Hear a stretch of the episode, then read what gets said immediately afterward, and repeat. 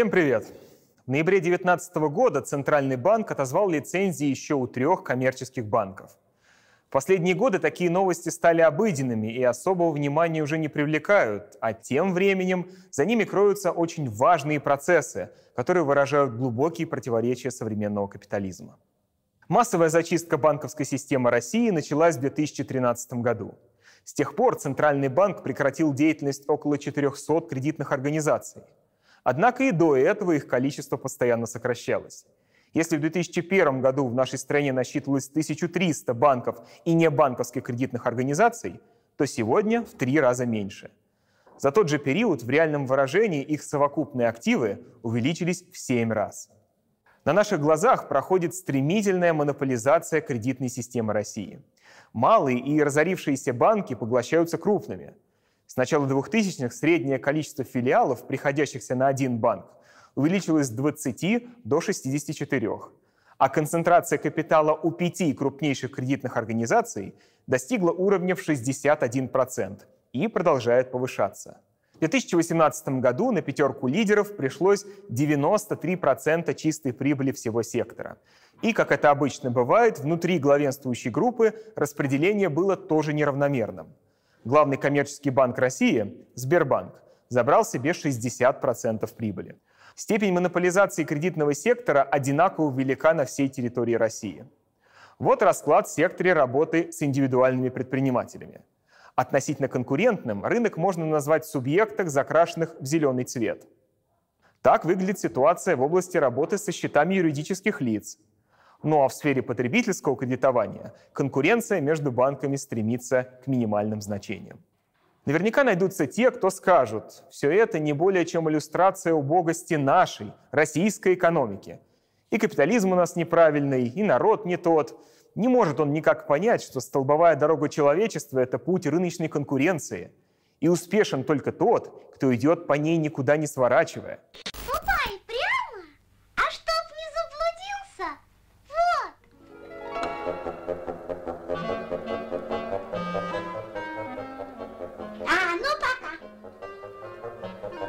Но для сторонников таких идей у меня плохие новости.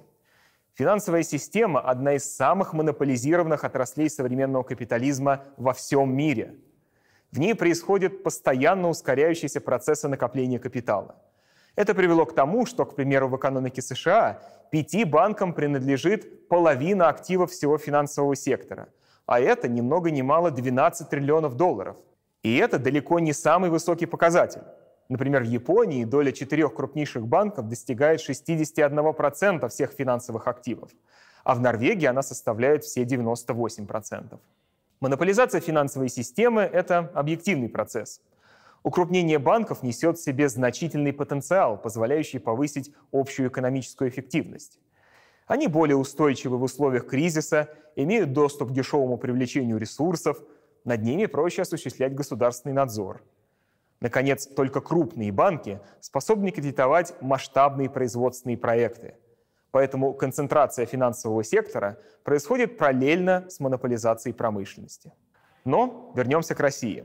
Многие резонно обращают внимание на то, что в нашей кредитной системе велико участие государства. Правда, называть российские банки государственными было бы некорректно. Все крупные банки России – это акционерные общества, то есть частные компании – в некоторых из них государство владеет частью акций. На начало 2019 года доля таких банков в активах кредитного сектора была немалой, более 60%. Под контролем государства находится 95% Газпромбанка, 60% ВТБ, половина Сбербанка, а также весь Россельхозбанк. Все это банки из первой десятки. Важно отметить, что такая ситуация не является чем-то уникальным для современного мира – в целом ряде национальных кредитных систем банки с госучастием играют значительную роль. Например, в Китае государством контролируется большая четверка, которая концентрирует половину активов кредитной системы страны. В Бразилии на банки с госучастием приходится 44% активов системы, а в Великобритании 36%. Впрочем, стоит признать, что в последние 50 лет в мире наблюдается общая тенденция по сокращению доли государства в финансовом секторе – что и неудивительно. одним из признаков неолиберального этапа в развитии капитализма стала финансиализация, то есть гипертрофированное развитие финансового сектора. Он превратился в настоящий пылесос, который выкачивает активы из других отраслей экономики. И, конечно, такой лакомый кусок частный капитал предпочел забрать себе, перевалив на государство все возможные издержки. Знаменитый принцип приватизации прибыли и национализации убытков наиболее ярко проявил себя во время мирового финансового кризиса. Проводя чрезмерно рискованные операции, крупнейшие банки создавали гигантские дыры в своих балансах. В одночасье их активы стали токсичными, и ответить уже по своим обязательствам банкам стало просто нечем. Над кредитными системами многих стран мира нависла угроза полного коллапса. А как иначе, если на грани банкротства оказались системно значимые финансовые институты – появление которых стало результатом монополизации экономики. Представьте на минуточку, что произойдет, если вдруг разорится Сбербанк. Половина страны останется без средств к существованию. Остановится производство, транспортная система, начнется массовое банкротство компаний, держащих на его счетах деньги, а также других банков, которые связаны с лидером через рынок межбанковского кредитования. В общем, национальной экономике страны будет нанесен такой удар, от которого она может и вовсе не оправиться. Как вы думаете, что должно произойти в России, чтобы государство поставило Сбербанк хотя бы под призрачную угрозу банкротства? Мне трудно себе такое представить. Разве что этому будет предшествовать стихийное бедствие континентального масштаба или мировая война. Во время острой фазы кризиса многие государства принялись активно спасать свои кредитные системы, буквально заливая их деньгами. Правительства давали банкам займы под низкие проценты, обеспечивали реструктуризацию долгов и выступали гарантом по старым обязательствам, покупали токсичные и безнадежные активы, а когда и это не помогало, в ход шла национализация. Да, банки насильно выкупали у собственников, сменяли менеджмент и лечили за общественный счет. Эта процедура называется санацией. В США на разные программы поддержки банковской системы было направлено 16 триллионов долларов – Самые жирные куски достались крупнейшим банкам. Только вдумайтесь, один лишь Citigroup получил от американского государства помощи на 2,5 триллиона долларов. Это на треть больше, чем годовой ВВП России в те времена. В Европе объем помощи банкам составил 5 триллионов евро. В России до недавнего времени санация в основном имела форму низкопроцентных займов, когда Центральный банк предоставлял терпящим бедствие банкам кредиты под полпроцента годовых – а они потом давали вам ипотеку под 15. В разгар кризиса 2008 года ЦБ выделил на спасение коммерческих банков несколько триллионов рублей. А с 2017 года в нашей стране появился фонд консолидации банковского сектора. Он создан для того, чтобы ЦБ мог не кредитовать кризисные банки, а выкупать их у собственника. Таким образом были приобретены Бинбанк, Промсвязьбанк, Банк Открытия, Траст, Московский кредитный банк и еще несколько кредитных организаций. Все это крупные кредитные учреждения, которые Центральный банк в процессе санации подвергал насильственным слияниям. Так на финансовом рынке России продолжался процесс монополизации. Это сон какой-то. Минуточку. За чей счет этот банкет?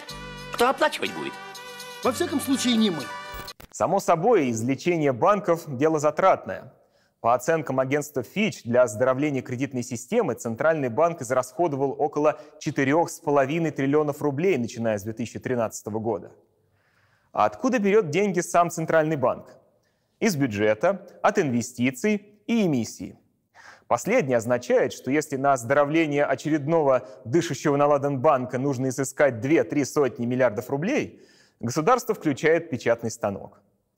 Необеспеченный рост денежной массы стимулирует повышение цен, то есть инфляцию, а она издавна работает как форма косвенного налога на общество. Доходы граждан обесцениваются, а их часть перераспределяется в пользу правящего класса. Однако наращивать эмиссию бесконечно невозможно, поэтому уже дважды Центробанк завершал год с убытками. В последние годы российская экономика пребывает не в лучшем состоянии. Вялые темпы роста создают неблагоприятные условия для развития производства. Значит, под угрозой продолжают находиться в том числе и небольшие региональные банки, работающие с местными предприятиями и гражданами. По оценке аналитического агентства «Эксперт», индекс здоровья банковского сектора продолжает хоть и медленно, но снижаться. Риск банкротства в перспективе 12 месяцев сохраняется у 45 организаций. А в целом большая часть российских банков принадлежит группе со средним и низким кредитным рейтингом. Значит, отзыв лицензий и санации продолжится. Короче говоря, по всему миру капитализм переваливает на общество издержки частных кредитных учреждений. Однако остается вопрос, почему в конечном счете в западных странах доля государства в банковском секторе сокращается, а в России растет. Дело в том, что по сложившейся практике государство национализирует банки лишь на время лечения. Когда пациент идет на поправку, его приватизируют, вновь передавая в частные руки. Российская кредитная система до этого этапа пока просто не дошла.